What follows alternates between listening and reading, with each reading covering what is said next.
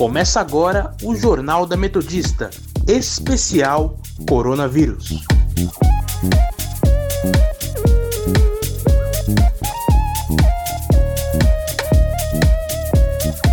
Eu sou Amanda Caires. E eu, Vinícius de Oliveira. Está começando o Jornal da Metodista, especial sobre o coronavírus. Estamos aqui para informar você das principais notícias de hoje segunda-feira, dia 1 de junho de 2020. Se você quiser nos seguir, acesse o nosso Instagram, arroba portal RRonline ou arroba Sônica Metodista.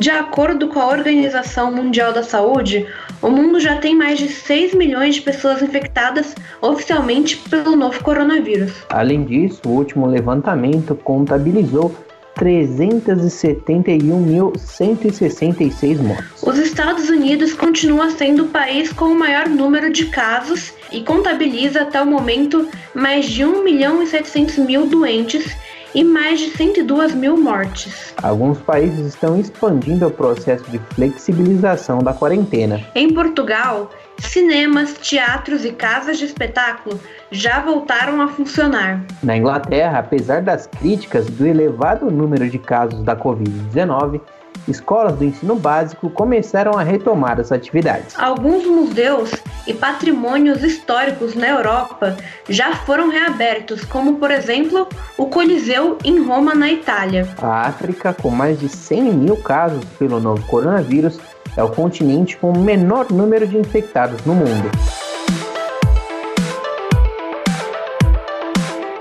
Segundo o último levantamento feito pelo Ministério da Saúde, o Brasil conta com mais de 514 mil casos do novo coronavírus. Além disso, o país ultrapassou na última semana o número de óbitos da França e da Espanha, e de acordo com o Ministério, 29.314 pessoas já morreram no Brasil devido à doença. Nas últimas 24 horas, mais de 16 mil casos e 480 mortes foram confirmadas. Agora, o Brasil está em quarto lugar no ranking de países com maior número de mortes, atrás apenas dos Estados Unidos, do Reino Unido e da Itália. 205.555 pessoas já se recuperaram da doença no país e 278.980 estão em acompanhamento. O estado de São Paulo, epicentro da doença no país, já tem mais de 109 mil casos e 615 óbitos. Santo André ainda registra o maior número de casos do coronavírus na região do ABC. O município soma 2.772 casos e 154 mortes pela doença. São Bernardo possui 1.915 casos confirmados e 208 óbitos. Diadema vem tendo um aumento considerável no número de casos. De acordo com um boletim publicado no sábado, já são 1.154 pessoas infectadas. A cidade acumula 114 mortes pelo Covid-19. São Caetano registra 1.076 casos confirmados e 40 óbitos. Mauá possui 396 pessoas que contraíram o vírus e 63 que vieram a falecer. Ribeirão Pires apresenta 180 casos confirmados e 15 mortes. Rio Grande da Serra soma 71 casos e 8 mortes.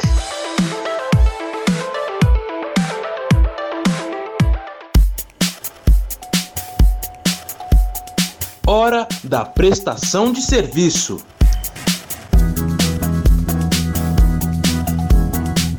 Aproveitando que estamos falando no ABC, vamos agora falar com o nosso repórter Felipe Laurindo, que vai contar pra gente as novidades de São Bernardo e da região.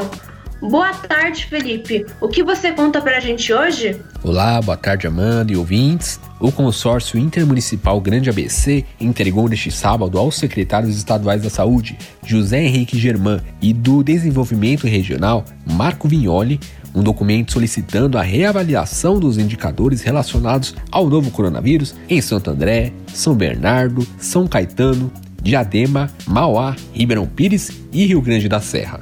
O objetivo do colegiado de prefeitos é o avanço da classificação da região na reabertura gradual da economia. Em reunião no Palácio dos Bandeirantes, sede do governo do estado, os prefeitos do Grande ABC apresentaram detalhadamente as ações realizadas pelos municípios para enfrentar a pandemia, como incentivo ao isolamento social e ao uso de máscaras como medida para enfrentar a Covid-19, a abertura de hospitais de campanha, assim como uma taxa de ocupação dos leitos de UTI abaixo de outras regiões da Grande São Paulo. Participaram do encontro o presidente do consórcio ABC e prefeito de Rio Grande da Serra, Gabriel Maranhão, e os chefes dos executivos municipais de São Bernardo do Campo, Orlando Morando, e de São Caetano do Sul, José Auríquio Júnior, e também de Ribeirão Pires, Adeler Teixeira, acompanhados também do coordenador do Grupo de Trabalho Saúde do Consórcio ABC e o secretário da pasta em São Bernardo, Geraldo Repo Sobrinho. Os secretários estaduais informaram que os dados serão analisados pelo Comitê de Contingência do Coronavírus amanhã, dia 2, data em que um grupo técnico do governo do estado se reunirá. Na quarta-feira, dia 3, o governador João Dória deverá anunciar se as cidades do Grande ABC poderão receber a mesma classificação dada à capital para uma reabertura gradual e cuidadosa da economia. Por hoje é só e retorno com vocês. Obrigada pelas informações, Felipe.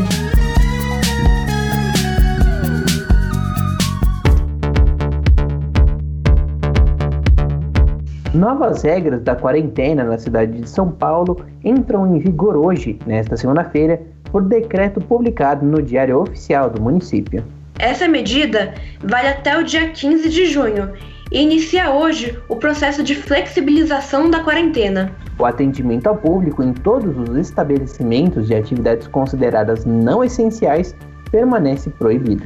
Mas a prefeitura vai começar a receber os protocolos de setores que serão autorizados a retomar os serviços ainda neste mês e depois da análise técnica, eles deverão ser oficializados e as atividades poderão ser retomadas. No plano de retomada no estado, a capital paulista foi colocada na fase laranja, ou seja, que tem a possibilidade de liberação de alguns setores do comércio, como shoppings escritórios e atividades imobiliárias. Porém, o prefeito Bruno Covas disse que as atividades permitidas pela fase laranja só serão liberadas após os setores apresentarem uma proposta à Secretaria Municipal de Desenvolvimento Econômico e Trabalho.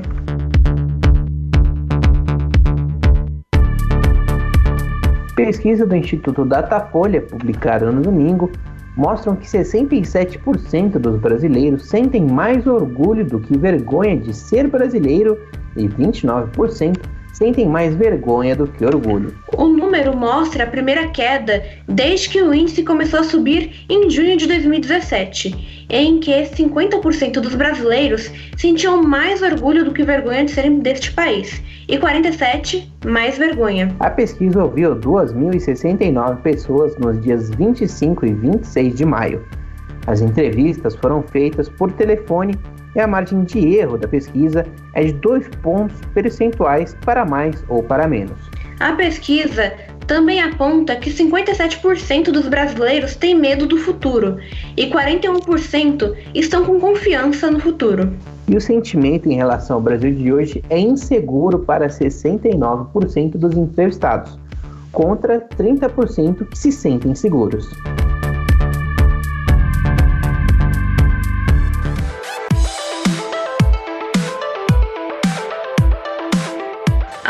Aproximadamente 2 mil indígenas já contraem o um novo coronavírus no Brasil. De acordo com dados da APIB, a Articulação de Povos Indígenas do Brasil, 1.809 índios de 78 povos diferentes estão infectados pela Covid-19 no país. A instituição calcula 178 mortes até ontem. Os dados da APIB acabam conflitando com os da CESAI, a Secretaria Especial de Saúde Indígena, que na última atualização no sábado apontou 1.312 casos confirmados e 51 mortes. Um conflito entre esses dados da doença entre as instituições ficam mais claros com a atualização desse final de semana. Em ambas as instituições, o estado do Amazonas é o mais afetado. Porém, o APIB calcula que hajam 111 óbitos, enquanto o CESAI registra 33 mortes pela doença. O estado menos afetado é São Paulo, que, de acordo com a PIB, registra a morte de apenas um indígena.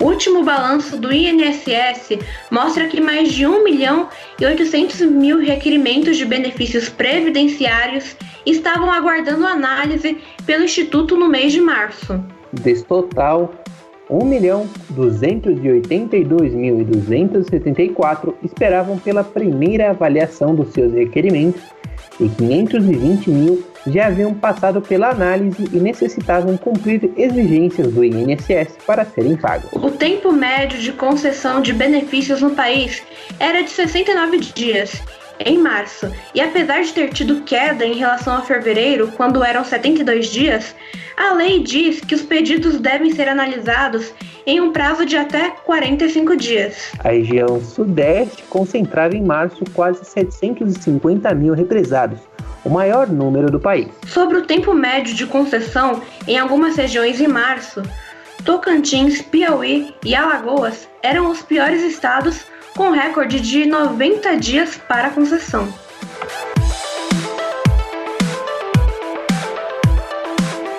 Empresa biofarmacêutica sul-coreana Celltrion anuncia início de testes de tratamento do coronavírus em humanos. Anteriormente, a empresa realizou testes em animais e seu medicamento reduziu cerca de 100 vezes a carga viral. Antes de iniciarem os testes em humanos em julho, a empresa irá testar o tratamento em outros animais, como hamster, opa, como hamsters, camundongos e macacos. No quadro de melhora da primeira fase de testes em animais, utilizando hamsters, o medicamento teria reduzido a coriza, tosse e dores no corpo após o primeiro dia e, ao fim da primeira semana, eliminado a inflamação no pulmão. A pesquisa deste tratamento contra a Covid-19 tem como base pesquisas e experiências com o vírus causador da MERS, a Síndrome Respiratória do Oriente Médio e também da influenza.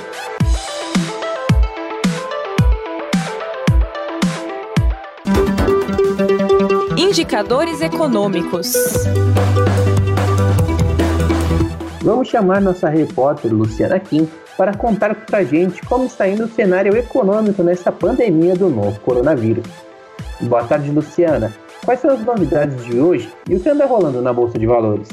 Olá, Vinícius, Amanda e ouvintes. Bom, a gente viu que na semana passada o dólar estava em uma tendência de queda, só que hoje a moeda norte-americana abriu a semana em alta. Por volta das três e meia da tarde, a moeda norte-americana avançava 1,21%, vendida a R$ 5,40. Já o Ibovespa, principal índice da Bolsa Brasileira, abriu em leve retração, mas ao longo do dia passou a operar em alta de 1,69%, alcançando 88.875 pontos. E olha, apesar das fortes desvalorizações registradas no ano por conta aí desse choque pela maior crise financeira vivida no mundo em décadas, provocada pela pandemia do novo coronavírus, a bolsa brasileira tem resistido muito bem, tem se mantido muito bem. Segundo o levantamento feito pela Ambima, Associação Brasileira brasileira das entidades dos mercados financeiros e capitais para o portal UOL, as ações continuam atraindo as pessoas físicas que até mesmo aumentaram os investimentos na carteira. Tal comportamento do Ibovespa nesse período mostra um amadurecimento do investidor brasileiro em termos de educação financeira. Em contrapartida, a expectativa do mercado para a contração do PIB já passou de 6%. Isso obviamente aí pela consequência das medidas de contingência do coronavírus, né? Os especialistas veem agora um recuo de 6,25% do PIB em 2020, de acordo com a pesquisa Focus do Banco Central. A queda prevista anteriormente era de 5,89%. A queda prevista anteriormente era de 5,89%. Para 2021, ainda fica a expectativa de uma recuperação de 3,50%. Segundo Segundo os dados do IBGE, na sexta-feira, o PIB brasileiro já contraiu 1,5% no primeiro trimestre deste ano, a cerca dos três meses anteriores. A pesquisa mostrou ainda que a taxa básica de juros deve terminar este ano em 2,25%, com a projeção para o próximo ano sendo ajustada a 3,38% de 3,29% na média das estimativas. Agora falando do euro, a moeda também iniciou a semana bem, com alta de 1,16% vendida a R$ 5,99. Essas foram as informações de hoje. Eu volto com vocês. Vinícius. Obrigado pelas informações, Luciano.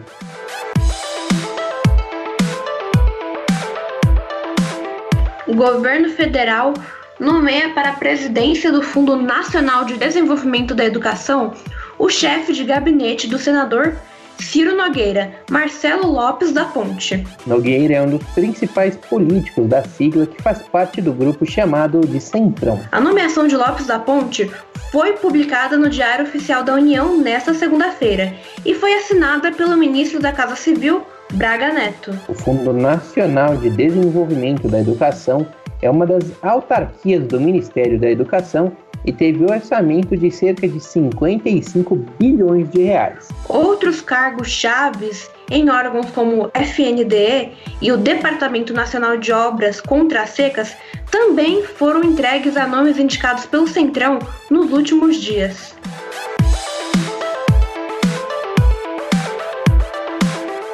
O jornal de hoje não é só notícia ruim não, hein? Então, Agora, a boa notícia do dia. O lançamento da SpaceX em parceria com a NASA é um novo marco na história de viagens espaciais. Por conta das condições climáticas não estarem adequadas durante a semana, o lançamento do foguete aconteceu no sábado com os astronautas Douglas Hurley e Robert Behnken a bordo da nave Dragon Crew. Esta é a primeira vez na história em que uma empresa privada terá uma tripulação em órbita. Os dois astronautas acoplaram na Estação Espacial Internacional ontem, às 11h16, horário de Brasília. A duração da missão ainda não foi divulgada, mas a previsão é de que os astronautas fiquem na Estação Espacial Internacional de 30 a 120 dias. Após este período, retornarão à Terra na mesma cápsula em que chegaram à estação, a Endeavour.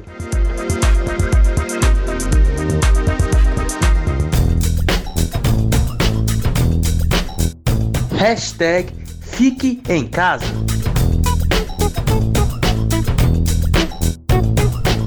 A noite de hoje começa com a live do projeto Em Casa com Sesc, onde teremos uma apresentação do pianista Christian Budu. A live começa às 19 horas e será transmitida pelo canal do Sesc São Paulo no YouTube. Neste mesmo horário, no perfil do Nomad Festival no Instagram, vai rolar um bate-papo com o cantor Carlinhos Brau e a cantora Luege Luna. Às 21h30 teremos uma live com o cineasta Luffy Stephen no site do projeto Cultura em Casa. No mesmo horário e também no site do Cultura em Casa, o cantor Tom Zé também irá se apresentar. E para fechar a noite, às 22 teremos uma live da cantora Tereza Cristina em seu perfil no Instagram. Não percam. E se você quiser mais dicas de lives, não deixe de ir lá no nosso Instagram, arroba portal RROnline e ficar por dentro de tudo que vai rolar durante a semana.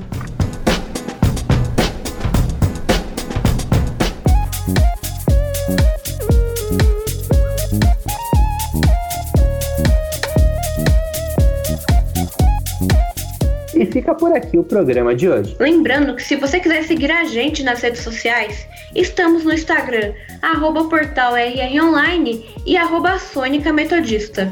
Para mais informações, acesse nosso portal através do endereço www.metodista.br barra rronline.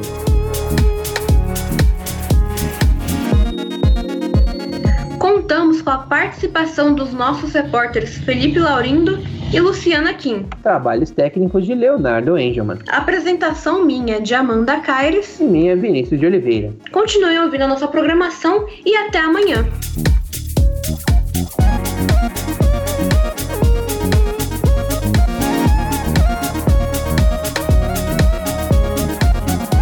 termina aqui o Jornal da Metodista, especial Coronavírus.